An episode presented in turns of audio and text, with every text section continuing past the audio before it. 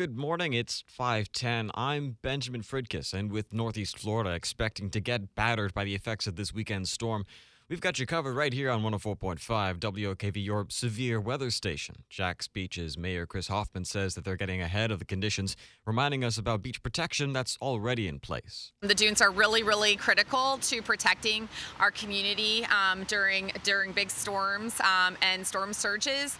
And joining us live this morning out in Jacksonville Beach is Action News Jax's Logan MacDonald. So, Logan, tell us what's going on out there today.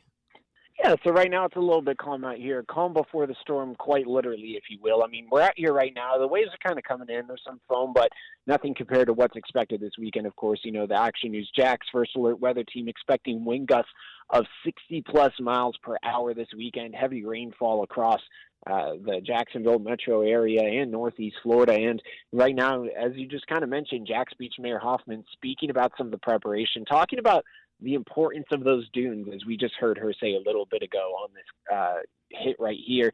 And that kind of just, you know, part of her plea for people to stay off of the dunes and preserve those that really serve as a first line of defense for storms like this. And of course, the city out there preparing for this like any other storm. She told me they're clearing out storm drains, making sure debris that may get picked up by the wind is cleared out, and that construction sites are secure. But ahead of the storm this weekend, of course, expected to be some major impacts in Jax Beach, uh, bunkering down the hatches, if you will. Oh yeah, people. Uh, I've definitely heard people are being recommended to bring in their Christmas ornaments, their decorations, oh, yeah. everything that's not strapped down or nailed down. You're gonna have to bring it in and just weather the storm, as it were. Well, I really appreciate you joining us this morning, Logan. Thank you for giving us everything we need to know. We're going to keep y'all updated on what's happening uh, for the storm in Jax Beach, uh, on the intercoastal, down in St. Johns County.